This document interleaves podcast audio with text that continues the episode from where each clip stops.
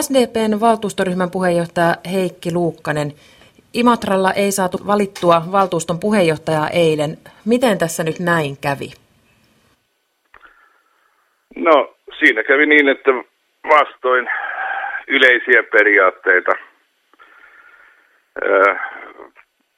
ryhmän 13 edustajat halusivat vaikuttaa toisten puolueiden valintoihin, joka yleensä on, on puolueiden asia. Ja meillähän oli päivällä ryhmäpuheenjohtajien kokouksessa käyty läpi valinnat ja tällaisia viitteitä ei ollut minkään verran.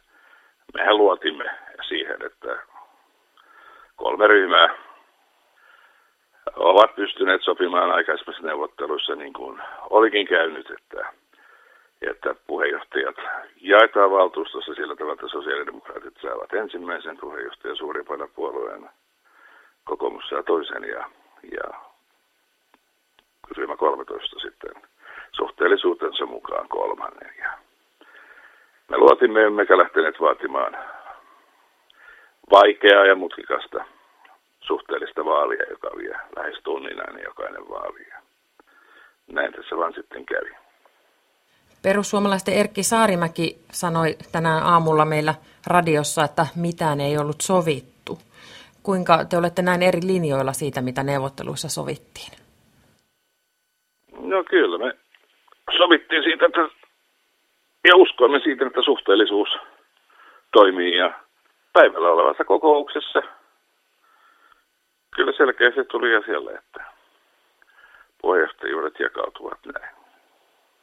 Mutta jostain syystä sitten teillä neuvotteluissa puhutaan eri kieltä, jos Erkki Saarimäki jäi erilaiseen käsitykseen siitä, mitä oli sovittu.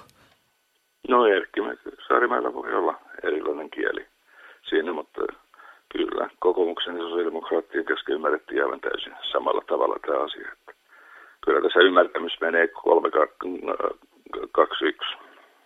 Tämä ryhmä 13 on antanut ymmärtää, että nämä neuvottelut ovat olleet SDPn ja kokoomuksen käskytystä.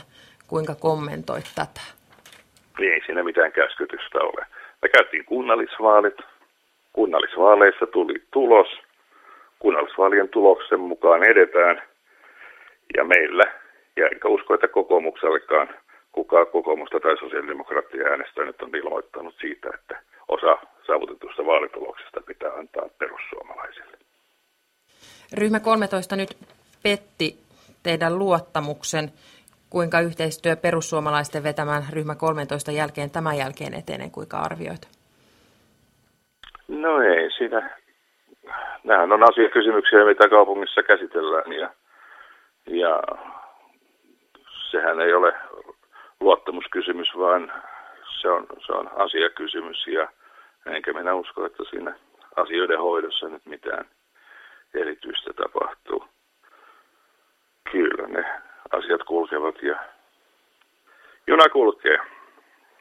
No tässä, tässä eilen siis e, eniten ääniä saanut Ismo Pöllänen kieltäytyi puheenjohtajuudesta, koska ei ollut sovittu, että hänestä tulee puheenjohtaja.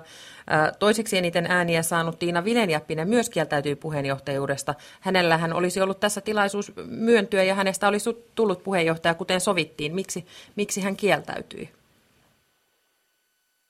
No tilanne oli se, että tässä periaatteessa puututtiin sellaisiin asioihin, jotka ovat yleensä sovittuja ja ryhmien kesken, eli ulkopuolinen puuttuu asiaan. Eihän tässä nyt mitään. Kukaan ei ollut näistä kieltäytyjistä asettunut ehdokkaaksi sellaiseen tehtävään, jossa,